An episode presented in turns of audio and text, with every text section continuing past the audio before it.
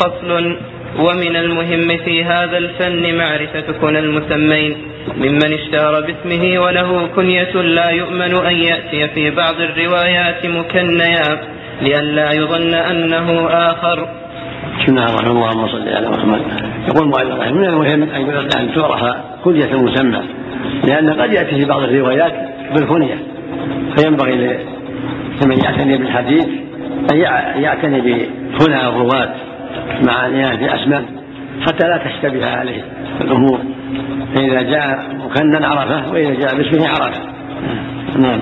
الله ومعرفة أسماء المكنين وهو عكس الذي قبله. نعم. ومع ذلك إذا كان مشهورا بكنيته يعتني باسمه حتى يعرف اسمه يعرف اسمه قد يأتي بعض الأحيان اسمه وهو مشهور بكنيته. نعم. الله ومعرفة من اختلف في كنيته وهم ومعرفة من اسمه كنيته وهم قليل. ومعرفة من اختلف في كنيته وهم كثير. هذا كذلك يعتني به. من اسمه كنيته وهو قليل. وكذلك من اشتهر بكنيته وهو كثير. ينبغي لأئمة الحديث والمعتني بمعرفة الحديث أن يعرف هذه الأشياء. أصحاب الكنى رحمه الله. بصيرا بالأسماء الذين اشتهروا بأسمائهم دون كناهم والعكس. ومن اسمه كنيته كذلك. نعم. ومعرفة من كثرت كناه كابن جريج له كنيتان أبو الوليد وأبو خالد. كذلك من كان له كنيتان فأكثر يعتري يكون عنده عناية بذلك حتى لا يشتبه عليه. كابن جريج. أبي الوليد وأبي خالد. قد يكون له أكثر. فيعتني المحدث بذلك حتى لا تشتبه عليه الأمور. نعم. أو كثرت نعوته وألقابه. كذلك كان نعوته يلقب بألقاب يعتني حتى يعرف القابه إذا مر في السند الله إليك. ومعرفة من وافقت كنيته اسم أبيه. كأبي إسحاق إبراهيم بن إسحاق المدني أحد أتباع التابعين. وكذلك من كنيته؟ وافق اسم أبيه. يكون على بصيرة فيه. كإبراهيم بن إسحاق أبي إسحاق. وهذا كثير. كثير ما يكن بأبيه أبي عبد الله وأبي محمد وأبي زيد وأبي سعيد. وكن بأبيه نعم. الله ومعرفة وفائدة نفي الغلط عمن نسبه إلى أبيه. فقال أخبرنا ابن إسحاق فنسب إلى التصحيح وأن الصواب أخبرنا أبو إسحاق. أو بالعكس. كل هذا يعرف له فائدة؟ لأن قد يكنى ويقال قد يدعى باسمه قد ينسب إلى أبيه من غير كنية. قد يكنى بأبيه. يكون الراوي على بصيرة. في الراوي إذا كني أو نسب إلى أبي من دون كنية نعم. أو بالعكس كإسحاق بن أبي إسحاق السبيعي. أو وافقت كنيته كنية زوجته. كأبي أيوب كأبي أيوب الأنصاري وأم أيوب صحابيان مشهوران رضي الله عنهما. أو أو أو وافقت كنيته كنية زوجته. كأبي أيوب كأبي أيوب الأنصاري وأم أيوب صحابيان مشهوران رضي الله عنهما. كذلك هذا لا يخفى.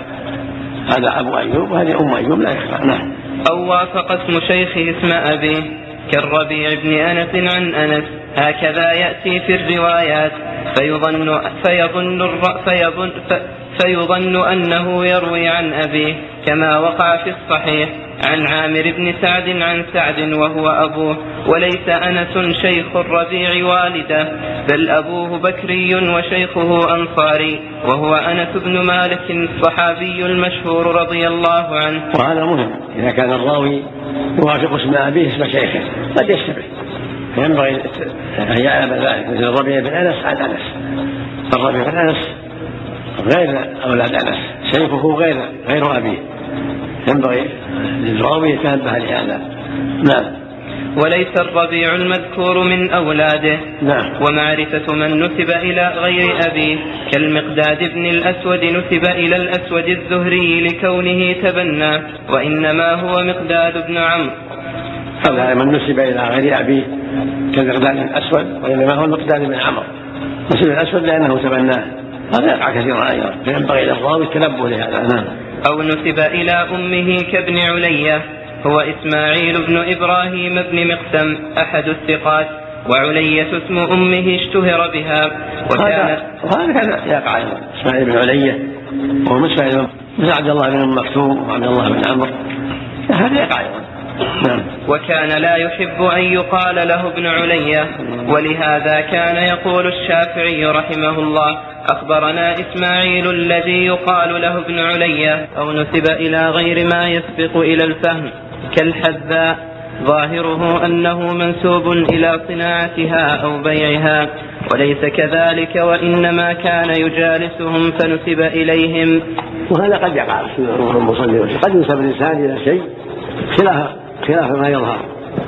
مثل خالد الحذاء قد يظن أنه حذاء يصنع النعال والمراد وهو هنا لا كان يجالسه فقيل له الحذاء. ينبغي التفضل لهذا في جاء القاضي الرواة حتى يعرفوا نعم.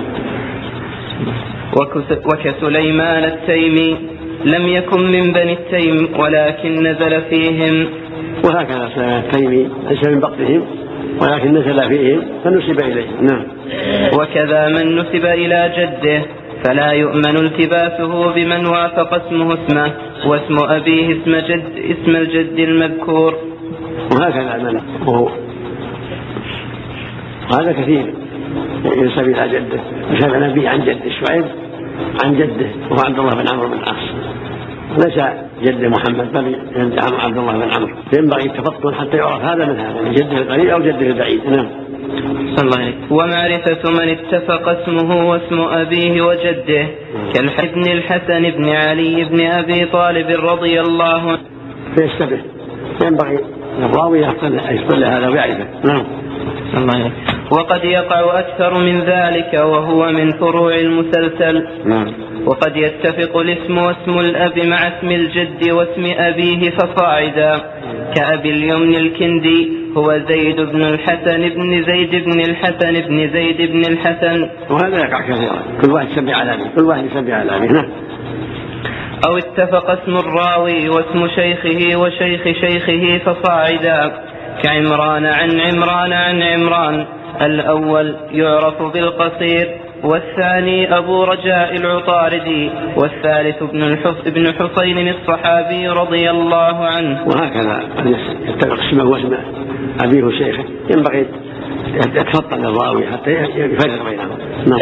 وكسليمان عن سليمان عن سليمان. الأول ابن أحمد بن أيوب الطبراني والثاني ابن أحمد الواسطي والثالث ابن عبد الرحمن الدمشقي المعروف بابن بنت شرحبيل. نعم.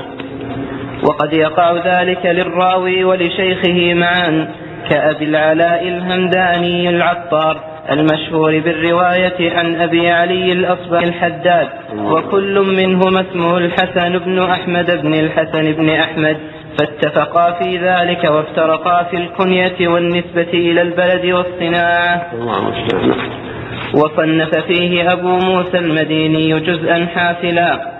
رحمه الله رحمه الله. نعم. ومعرفة من اتفق اسم شيخه والراوي عنه وهو نوع لطيف لم يتعرض له ابن الصلاح. وفائدته رفع اللبس عمن يظن أن فيه تكرارا أو انقلابا. ومعرفة إيش؟ ومعرفة من اتفق اسم شيخه والراوي عنه. قبله قبله قبل أحسن الله إليك. أو اتفق آه، ومن اتفق اسمه واسم أبيه وجده أو اسم شيخه وشيخ شيخه فصاعدا. ومن اتفق الراوي عنه. نعم هذا كله مما مما اللهم صل وسلم هذا مما ينبغي للمحدث أن يعتني به حتى لا يستبح الأمر. اسمه اسمه واسم أبيه واسم شيخه. أو اسم أبيه واسم اسم جده أو ما أشبه ذلك. ينبغي للمحدث أن يعتني بهذه الأشياء حتى لا تشتبه عليه. نعم. الله عليك. وفائدته رفع اللبس عمن يظن أن فيه تكرارا أو انقلابا. نعم. فمن أمثلته البخاري روى عن مسلم وروى عنه مسلم فشيخه مسلم بن فشيخه مسلم بن إبراهيم الفراهيدي البصري. البخاري حدثنا مسلم وقال مسلم حدثنا محمد بن إسماعيل لا يشتبه هذا. تلميذه وهو مسلم الحجاج وهذا شيخه مسلم إبراهيم الفراهيدي لا يشتبهان لكن اللي ما عند بصيرة قد يشتبه هذا الأمر. نعم نعم. الله عليك وكذا وقع ذلك لعبد بن حميد أيضا. روى عن مسلم بن إبراهيم وروى عنه مسلم بن الحجاج في صحيحه حديثا بهذه الترجمة بعينها. نعم. ومنها يحيى بن أبي كثير روى عن هشام وروى عنه هشام فشيخه هشام بن عروة وهو من أقرانه والراوي عنه هشام بن أبي عبد الله الدستوائي. ومنها ابن جريج روى عنه روى عن هشام وروى عنه هشام فالأعلى بن عروة والأدنى بن يوسف الصنعاني. وهذا واقع كثير من جريج عبد عبد الملك بن عبد بن المعروف. روى عن هشام وابن عروة بن الزبير. وروى عنه تلميذ هشام يوسف الصنعاني. إذا قد يشتبه على بعض الناس. قال حدثني هشام عن جريج عن هشام. قد يظن أن هذا غلط. وهو صحيح. الأول تلميذه. والثاني شيخ. نعم نعم. الله ومنها الحكم بن عتيبة؟ روى عن ابن أبي ليلى وروى عنه ابن أبي ليلى. فالأعلى عبد الرحمن والأدنى ابن عبد الرحمن المذكور وأمثلته كثيرة. وهذا كذلك الحكم بن عتيبة من الثقات تابعين الثقات. روى عن ابن أبي ليلى وروى عنه ابن أبي ليلى. الأول عبد الرحمن بن أبي ليلى التابعي الجليل والثاني محمد ولد ولد عبد الرحمن. روى عنه ابن لا تشتبه نعم. الله نعم. ومن المهم في هذا الفن روى عن حكم. حكم عتيبة روى عن ابن ابي ليلى عبد الرحمن وروى عنه محمد بن عبد الرحمن. ابن أبي ليلى. نعم. عبد الرحمن ثقة ومحمد بن عبد الرحمن. ولده فيه ضعف نعم. الله ومن المهم في هذا الفن معرفة الأسماء المجردة وقد جمعها جماعة من الأئمة فمنهم من جمعها بغير فمنهم من جمعها بغير قيد كابن سعد في الطبقات وابن أبي خيثمة والبخاري في تاريخهما وابن أبي حاتم في الجرح والتعديل ومنهم من أفرد الثقات. ومنهم من أفرد الثقات بالذكر كالعجلي وابن حبان وابن شاهين ومنهم من أفرد المجروحين كابن عدي وابن حبان أيضا ومنهم من تقيد بكتاب مخصوص كرجال البخاري لأبي نصر الكلابازي ورجال مسلم لأبي بكر بن منجويه ورجالهما معا لأبي الفضل بن طاهر. ورجال ورجال أخير الله عليك ورجال مسلم لأبي بكر بن منجويه نعم. ورجالهما معا لأبي الفضل بن طاهر. ورجال؟ ورجالهما معا. نعم. لأبي الفضل بن طاهر ورجال. نعم. نعم. وهذا أيضا واقع الأئمة أنه في الأسماء المفردة كثيرة. ومنهم من عمم جمع المفردة سواء الضعيف والثقة؟ كما في التقريب والتهذيب وغيرها ومنهم من أفرد الثقات بالمؤلف ومنهم من أفرد الضعفاء بالمؤلف ومنهم من أفرد رجال البخاري المؤلف أو رجال مسلم المؤلف. هذا واقع لهم. جزاهم الله خيرا. ورحمهم نعم. الله عليه. ورجال أبي داود لأبي علي الجياني وكذا رجال الترمذي ورجال النسائي لجماعة من المغاربة. رحمهم الله. جزاهم الله خيرا ورحمهم الله. نعم. ورجال الستة الصحيحين وأبي داود والترمذي والنسائي وابن ماجه لعبد الغني المقدسي في كتابه الكمال ثم هذبه المزي في تهذيب الكمال وقد لخصته وزدت عليه أشياء كثيرة. وسميته تهذيب التهذيب وجاء مع اشتمال وجاء مع ما اشتمل عليه من الزيادات قدر قدر ثلث الأصل. وهذا كذلك جزاه الله خير تهذيب الكمال الحافظ بن الغني ثم زاد عليه حافظ المسي رحمه الله يقول فيه مجلدات كثيره وطبع أخيرا نحو وبلغ مجلدات كثيره وثم هذبه الحافظ رحمه الله. وزاد عليه حذف بعض الأسماء وزاد بعض الأسماء. وزاد نقول في الجرح والتعديل المؤلف رحمه الله سمى التهذيب التهذيب. هو كلها مطبوعه وقد طبع التهذيب تهذيب التهذيب بشار العراقي واعتنى به جاء في 35 مجلدا ومن المهم أيضا معرفة الأسماء المفردة. قد صنف فيها الحافظ أبو بكر أحمد بن هارون أحمد بن هارون البرديجي فذكر أشياء تعقبوا عليه بعضها. من ذلك قوله صدغي بن سنان أحد الضعفاء وهو بضم الصاد المهملة وقد تبدل سينا مهملة وسكون الغين المعجمة. بعدها دال مهملة ثم ياء كياء النسب وهو اسم علم بلفظ النسب وليس هو فردا. بسم الله اللهم صل وسلم من المهم أيضا معنى الأسماء المفردة. أسماء الرواة. غير المرتبه وهذا قد صنف في البردي وغيره. قال ينبغي للمؤمن الذي يتعاطى علم الحديث ويعتني بالحديث أن يعرف أسماء حتى لا تشتبه عليه؟ من كتب الرجال في التعليم وتهذيب التعليم والتقريب والميزان وغيرها. طالب العلم المستقبل بالحديث يعتني بالأسماء وغيرها. مما ذكره المصطلح. نعم.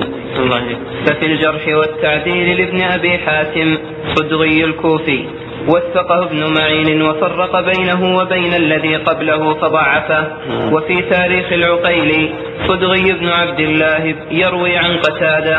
قال العقيلي حديثه غير محفوظ. وأظنه هو الذي ذكره ابن أبي حاتم. وأما كون العقيلي ذكره في الضعفاء فإنما هو للحديث الذي ذكره وليست الآفة منه بل هي من الراوي عنه. عنبسة بن عبد الرحمن والله أعلم. ومن ذلك سندر بالمهملة والنون بوزن جعفر. وهو مولى زنباع الجذامي ومن ذلك ومن ذلك سندر. نعم. بالمهملة والنون نعم. بوزن جعفر. نعم. وهو مولى زنباع الجذامي له صحبة ورواية والمشهور أنه يكنى أبا عبد الله. وهو اسم فرد لم يتسم به غيره فيما نعلم. لكن ذكر أبو موسى في الذيل على معرفة الصحابة لابن منده. سندر أبو الأسود. وروى له حديثا وتعقب عليه ذلك فإن فإنه هو الذي ذكره ابن منده. نعم. سندر اسم فرد هذا لا يعرف له نظير. المقصود أنه ينبغي لطالب العلم والعلم بالحديث أن يعرف الأسماء المفردة. التي ما شرك فيها صاحب نعم. حتى لا تشتبه عليه. نعم. وقد ذكر الحديث المذكور محمد بن الربيع الجيزي في تاريخ الصحابة الذين نزلوا مصر في ترجمة سندر مولى زنباع وقد حررت ذلك في كتاب الصحابة. نعم. وكذا معرفة الكنى المجردة والمفردة. وكذا معرفة الألقاب. قد تكون الإعاهة كالأمش. قد تكون الحرفة كالنجار والحداد. طالب العلم المتعلق المعتني بالحديث يعتني بهؤلاء حتى لا تشتبه عليه أسماؤهم نعم. الله عليك. وكذا معرفة الأنساب وهي تارة تقع إلى القبائل وهي في المتقدمين أكثر بالنسبة إلى المتأخرين. كذلك الأنساب ينبغي قد تكون القبائل قد تكون للبلدان فالقبائل مثل القرشي والهاشمي وأشباه ذلك. وقد تكون للبلدان كالبخاري والبصري والبغدادي وأشباه ذلك. نعم. وتارة إلى الأوطان وهذا في المتأخرين أكثر بالنسبة إلى المتقدمين والنسبة إلى الوطن أعم من أن يكون بلادا أو ضياعا أو سككا أو مجاورة وتقع إلى الصنائع كالخياط والحرف كالبزاز ويقع فيها الاتفاق والاشتباه كالأسماء. نعم. كالحرف بزاز وخياط والحداد قد تشتبه قد يشتبه بعضها ينبغي أن يحرر يحرر ما وجد فيه الاشتباه حتى تبقى عنده الأسماء معلومة. يعرف بزار من البزاز بزار وبزاز قد تشتبه والخياط والحناط كذلك وهكذا. فإذا اعتنى بها المحدث ميز هذا من هذا. نعم. وكذا معرفة الكنى المجردة والمفردة. وكذا معرفة الألقاب وهي تارة تكون بلفظ الاسم وتارة بلفظ الكنية وتقع نسبة إلى عاهة أو حرفة. اللهم صل وسلم.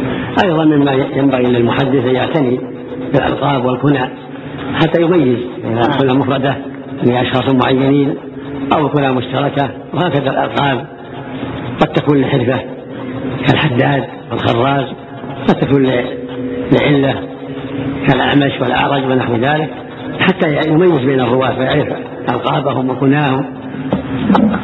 لأن فيهم الثقة وفيهم غير الثقة. نعم. الله عليكم وكذا معرفة الأنساب وهي تارة تقع إلى القبائل وهي في المتقدمين أكثر بالنسبة إلى المتأخرين وتارة إلى الأوطان وهي في المتأخرين أكثر بالنسبة إلى المتقدمين. والنسبة إلى الوطن أعم من أن يكون بلادا أو ضياعا أو سككا أو مجاورة وتقع إلى الصنائع كالخياط والحرس كالبزاز.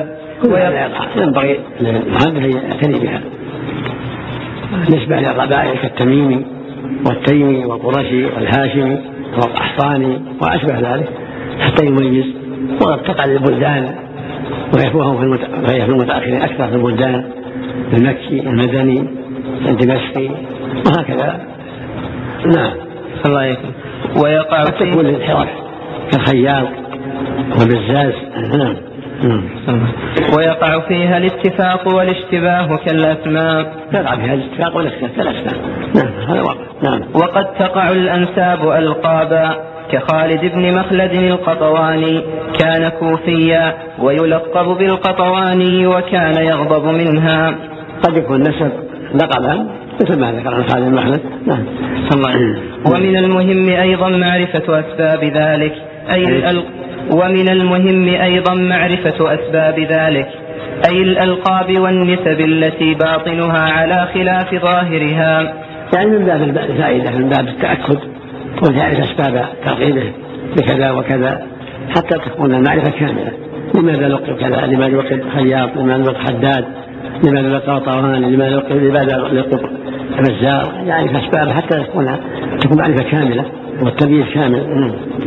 وكذا معرفة الموالي من أعلى ومن أسفل بالرق أو بالحلف.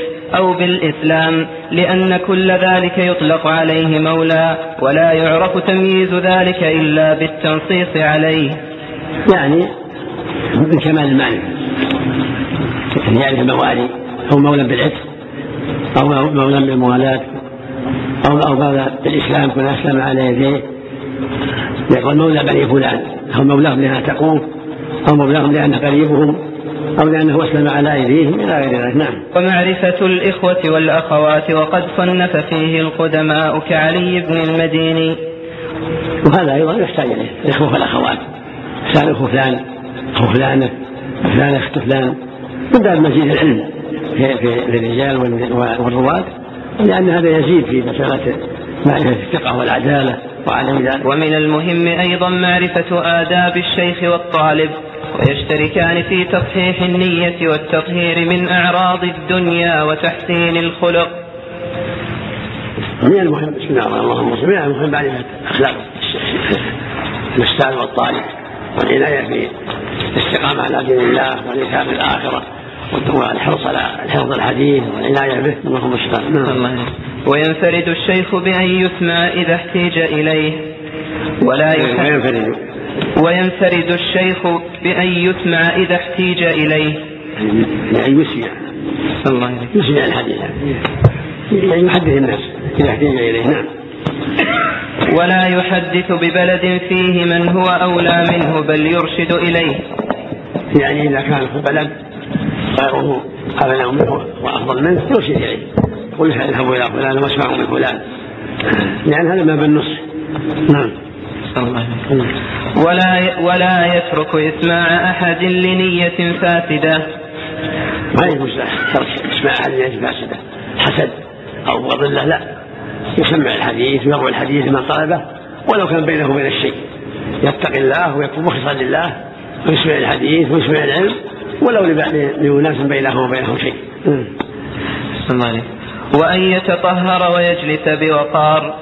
وأن وأن يتطهر ويجلس بوقار. وأن يتطهر. نعم. وكذلك يعني يعتني بالأوقات المناسبة حتى لا يشغل بال الشيء. يكون في أوقات مناسبة قد فرغ نفسه فيها لإلقاء العلم والتوجيه إلى الخير وبيان الحديث. حتى يكون ذلك أكمل في تبصير الناس وإعلام الناس وتوجيههم وبيان علة الحديث ورجاله ويتفرس بعد عندك؟ وأن يتطهر ويجلس بوقار. كذلك. كون يجلس بوقار.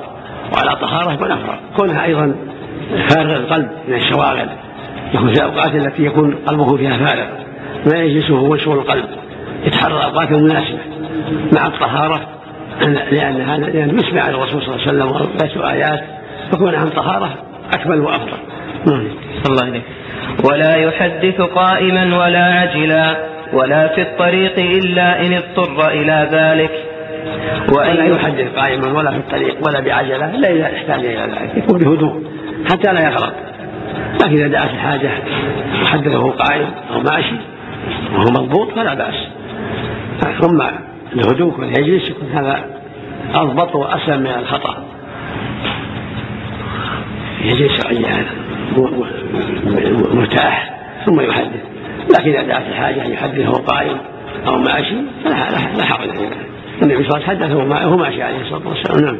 الله نعم. وأن يمسك عن التحديث إذا خشي التغير أو النسيان لمرض أو هرم. ينبغي أن يمسك إذا خشي أن لا يحدث بحاجة على وجهه لمرض أو تغير فكر بسبب كبر السن أو أشبه يمسك حتى لا يقول على الله وعلى رسوله بغير علم. يمسك عن الحديث إذا تغيرت أحواله. نعم.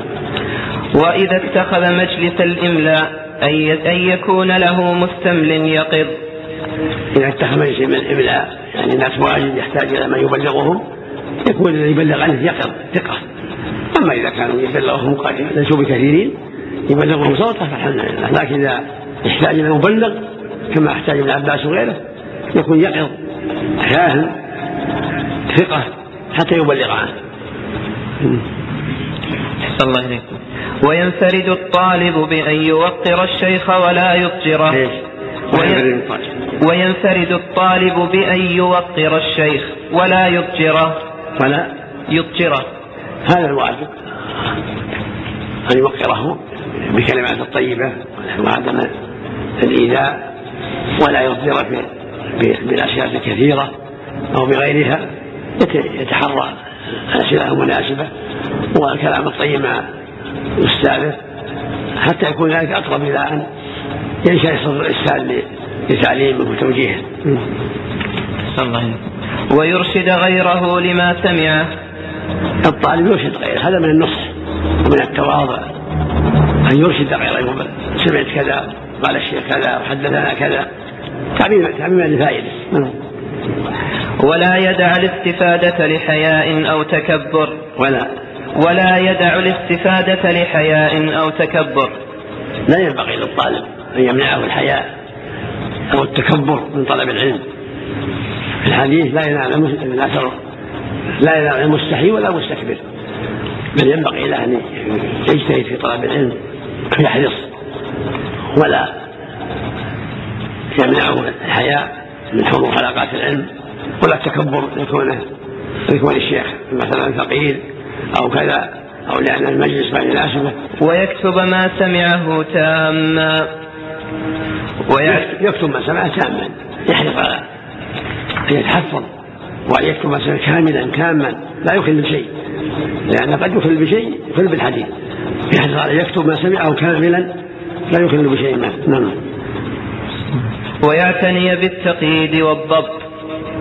ويذاكر ويعتني بالتقييد إيش؟ ويعتني بالتقييد والضبط. الظرف الضبط. الظرف الضبط. ضبط. ضبط من الباء والطاء؟ نعم. كذلك يعتني بالتقييد حتى لا يقع غلط والضبط كان يحتاج الضبط بالشكل حتى لا يقع غلط لا يستهل في تقييد ما يروي ولا ضبطه. يكون ذلك أداء للأمانة. نعم الله. ويذاكر بمحفوظه ليرسخ في ذهنه. وهكذا. مذاكرة المحفوظ مع زملائه أو مع بينه وبين نفسه. يكرره حتى يرسخ في الذهن حتى يستقر. ومن المهم أيضا معرفة سن التحمل والأداء والأصح اعتبار سن التحمل بالتمييز. هذا في السماع. وقد جرت عادة المحدثين بإحضارهم, بإحضارهم الأطفال مجالس الحديث ويكتبون لهم أنهم حضروا. من المهم اللهم صل على من المهم معرفة سن التحمل والأداء. يعرف المحدث يعرفون سنة حين تحمل وحين أدى وارجح ما قيل في هذا أنه يصح سماع الصبي إذا كان مميز بالضبط قال بعضهم ولو ابن أربع سنين أو خمس سنين. المهم أنه يكون ضابط ضبط ما سمع. وحدث به. بعد ذلك بعد كبره. كما حدث ابن الزبير وابن عباس وجماعة من الصحابة واحتج العلماء بحديثهم.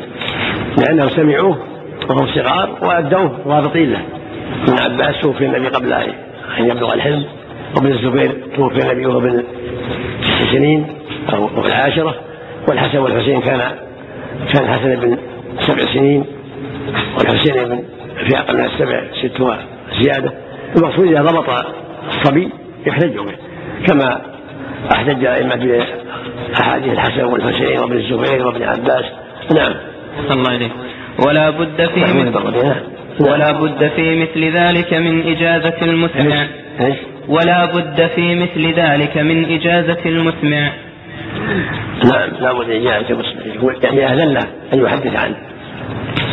يقول أذن لي أن أحدث عنك هذا الحديث. نعم. صلى الله عليه نعم. والأصح في سن الطالب بنفسه أن يتأهل لذلك. والأصح نعم. والأصح في سن الطالب بنفسه أن يتأهل لذلك. نعم يكون يتأهل في ضبط الحديث وكتابته. أما إذا كان يسمعه غيره فالعمدة على غيره. كان يسمعه أبوه يكون معه أبوه يكتب له أو أخوه الكبير أو ما أشبه ذلك. إذا كان مثله يحسن السمع كابن خمس وابن ست وابن سبع. ولكن كل ما كان أكبر فهو أولى وأحفظ. فإذا أجله أبوه حتى يكون ابن سبع سنين أو ثمان حتى يكون ضبطه أضبط وأكمل فأولى. الإجازة في التحديث وكذلك الحق بها الفتوى أو بس فقط في التحديث لا التحديث نعم. نعم. ويصح تحمل الكافر أيضا إذا أداه بعد إسلامه وكذا الفاسق من باب أولى إذا أداه بعد توبته وثبوت عدالته. يجوز التحمل من الكافر والفاسق إذا أداه بعد إسلامه وبعد عدالته. مثل جبير المطعم وغيره سمعوا بالنبي أحاديث وحدثوا بعد إسلامه. يقول جبير رضي الله عنه أن أتى المدينة في في أسرى بدر فسمع النبي صلى الله عليه وسلم يقرأ في المغرب بالطور حدث بهذا بعدما أسلم جبير. وهكذا الفاسق إذا سمع في حادثة من الشيخ ثم حدث بعد العدالة. يقبل منه وأما الأداء فقد تقدم أنه لا اختصاص له بزمن معين بل يقيد بالاحتياج والتأهل لذلك وهو مختلف باختلاف الأشخاص. العدالة لا شيء لا زمن معين بل حسب الحاجة. إذا رأى الحاجة أدى وإذا ما رأى الحاجة هناك من يكفي عنه الحمد لله. من تحمل الحديث تحمل العلم يؤدي عند الحاجة إليه. فإذا كان في مكان قد قد أدى عنه غيره فلا يجب عليه. لكن إذا أدى زيادة يكون من باب الفضل من باب مزيد الخير ومن باب التعاون على الخير. فإذا كان هناك من يؤدي عنه حصل المطلوب. المقصود أنه يؤدي حسب الحاجة. وإذا أدى اثنان أو ثلاثة أو أربعة كان أكثر العلم. نعم. الله وهو مختلف باختلاف الأشخاص. وقال ابن خلاد إذا بلغ الخمسين ولا ينكر عند الأربعين. إيش؟ سطرين وهو مختلف باختلاف الأشخاص. وقال ابن خلاد. هذا ابن خلاد. خلال كذا؟ نعم. هل هذيك حاشا عليه؟ نعم. قال هو الحسن بن عبد الرحمن الرامي هرمزي المتوفى سنة 306 من الهجرة ترجمته في السير. ابن خلال كذا؟ نعم. بالدال. خلاد؟ نعم. نعم. الله عليك. مشكورة بضم الخاء. إيش بعده. وقال إيش؟ وقال ابن خلاد. إذا بلغ الخمسين ولا ينكر عند الأربعين ولا ولا ينكر عند الأربعين قبله قبله إذا بلغ الخمسين قبله قبله الله إليكم وأما الأداء فقد تقدم أنه لا اختصاص له بزمن معين نعم. بل يقيد بالاحتياج والتأهل لذلك نعم. وهو مختلف باختلاف الأشخاص نعم. وقال ابن خلاد إذا بلغ الخمسين ولا ينكر عند الأربعين. وهذا ما ما عليه دليل. معلوم إذا بلغ الخمسين أو بلغ الأربعين فقد استحكم سنه واستحكم رشده ولكن يؤدي عدد حسب الحاجة ولو بالعشرين ولو بالثلاثين ولو أقل من ذلك عند الحاجة. إذا حاجة حاجة العلم يؤدي. الصحابة أدوا وهم في غاية من صغار الشام ابن عباس أدى وابن الزبير أدى وغيرهم وهم شباب. وتعقب بمن حدث قبلها كمالك. نعم. مالك رحمه الله وغير مالك. نعم. المهم ضبط الرواية يعني ضبط الأحاديث وثقة الراوي. فإذا حدث وهو ثقة ولو أن شاب. وهم لازم يكون بين 40 ولا بين 50 ومن المهم معرفة صفة كتابة الحديث وهو أن يكتبه مبينا مفسرا ويشك ويشكل المشكل منه وينقطه. ويكتب الساقط في الحاشية اليمنى ما دام في السطر بقية وإلا ففي اليسرى. وهذا قلناه اللهم صل هذا من المهم في مصطلح الحديث. أن يأتي من الكتابة. كتابة الحديث واضحة. ويشكل ما قد يخفى من يعتني بطريقة أهل الحديث هذا. حتى لا تخفى الرواية على الراوي. يضبط الروايات يضبط الأسماء ويضبط المتن. ويشكل ما قد يخفى. على حسب ما حدثه به شيخه. نعم. هذا اصطلاح على حسب اصطلاح المحدثين. الأمر فيها واسع المهم ضبط الحديث. بس نعم.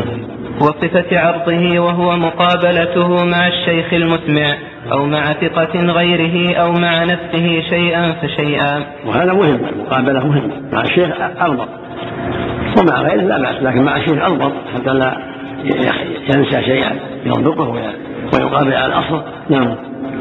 الله إليكم. وصفة إسماعه كذلك.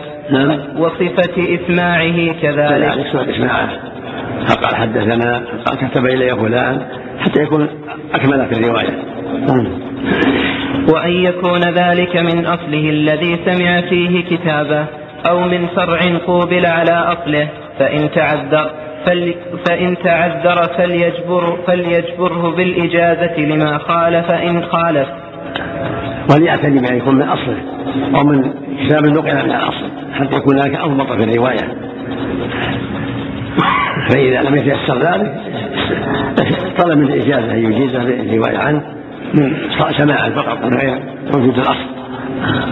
نعم. وصفة الرحلة فيه حيث يبتدئ بحديث أهل بلده فيستوعبه ثم يرحل فيحصل في الرحلة ما ليس عنده ويكون اعتناؤه في أسفاره بتكثير المسموع. تكثير؟ نعم. أي. أولى من اعتنائه بتكثير الشيوخ. هو المقصود من هذا؟ أنه يعتني بحديث بلده. وهو المستعان هذا أمور مضت الله المستعان لكن يعتني بحديث بلده. مشايخ بلده فإذا فرغ منهم ارتحل إلى غيرهم من الشيوخ الثقات ويكون اهتمامه بالحديث وكثرة طرقه وصحة سنده أولى من اهتمام بكثرة الشيوخ. يعتني بالسند والثقات من الرواة كما فعل البخاري ومسلم رحمة الله عليهم نعم. وصفة تصنيفه وذلك إما على المسانيد بأن يجمع مسند كل صحابي على حدة فإن شاء رتبه على سوابقهم وإن شاء رتبه على حروف المعجم وهو أسهل تناولا. وهذا على حسب التيسير مثل ما فعل أحمد رحمه الله.